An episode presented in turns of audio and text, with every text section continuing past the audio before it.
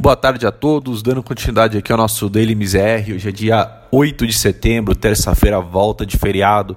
Tivemos aí um retorno nesta terça-feira bastante turbulento, né, com as ações lá fora de tecnologia tendo aí mais um dia forte de correção e derrubando ali os principais indicadores americanos.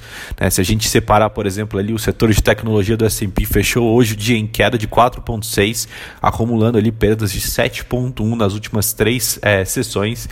Se a gente for separar por empresa, né, a Apple hoje fechou em queda de 6,72 e acumula ali também perdas de 14% nas últimas três sessões, realmente mostrando ali um movimento forte de sell-off das empresas de tecnologia né, pelo investidor internacional. Empresas que lá atrás foram é, preferidas, né, que foram a, as queridinhas do mercado por conta da estabilidade, terem conseguido se beneficiar mesmo desse cenário de pandemia de coronavírus, agora realmente mostram ser ali né, a ovelha negra com os principais é, com, com o principal sell-off, né, sofrendo ali as principais quedas do mercado internacional.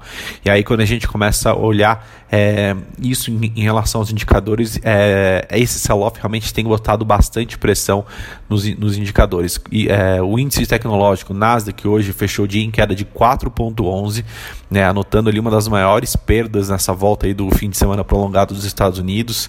É, o S&P por sua vez caiu 2,78, né, e o Dow Jones 2,25 aí no dia de hoje. Lembrando que o Nasdaq é um, é um índice que possui o maior número de empresas de tecnologias na sua composição e naturalmente é o índice que é, mais sofre, né? E lembrando também que foi o índice lá atrás que mais se beneficiou é, nessa retomada do mercado americano de ações.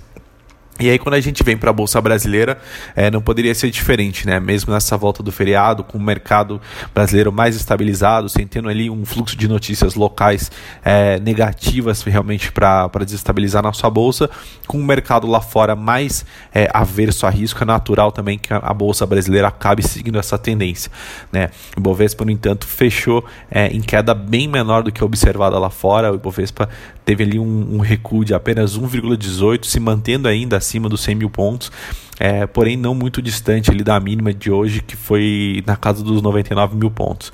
É, o giro hoje foi teoricamente fraco ali, é, 18,5 bilhões né, de na, no, no giro diário ali, bem abaixo da média ali que da média do ano que está por volta ali de 20,7 bilhões. Realmente a bolsa brasileira tem ali um fluxo de notícias mais positivas à medida que on, on, é, semana passada a gente teve ali a apresentação do governo da reforma administrativa é, e o Brasil não conseguiu surfar ali né, a, o lado positivo dessa, dessa apresentação da proposta por conta dessa deterioração que a gente vê no mercado internacional e aí principalmente a gente começa a ver os reflexos disso também no câmbio, né?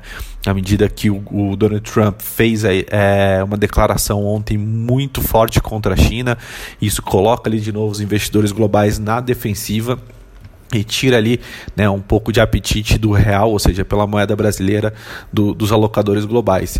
E aí com isso, de novo, o dólar volta a ganhar espaço em relação ao real, se valorizando hoje 1,07 contra a moeda brasileira, que fecha ali o dia negociado a R$ 5,36, ainda bem abaixo de alguns patamares que a gente viu o dólar alcançar ao longo desse ano. No entanto, é, como a gente disse, é sempre importante manter o olho de como que o Brasil é, vem performando em relação aos seus pares. E realmente hoje foi um dia de valorização para o dólar contra diversas fronteiras por conta dessa questão da China que a gente mencionou. E o Brasil teve ali se a gente comparar entre os emergentes, a segunda pior performance, perdendo apenas ali para o rende sul-africano, né, que teve uma desvalorização ainda mais forte no dia de hoje.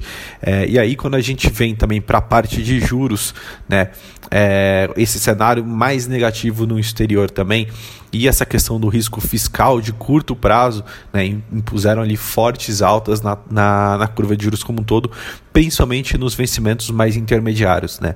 Lembrando que a reforma administrativa ela tem, né, ela traz uma economia para o Brasil muito positiva, mas é algo no longo prazo.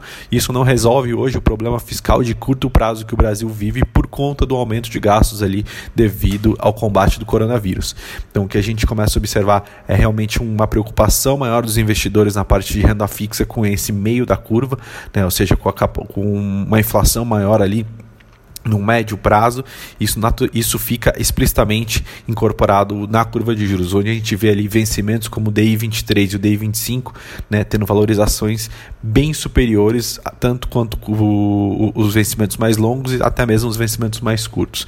Outro fator também que foi muito importante para essa precificação foi a alta forte do IGPDI, né, ou seja, um índice de inflação da indústria também que realmente serve como base ali, ou serve como uma expectativa também de inflação no médio prazo.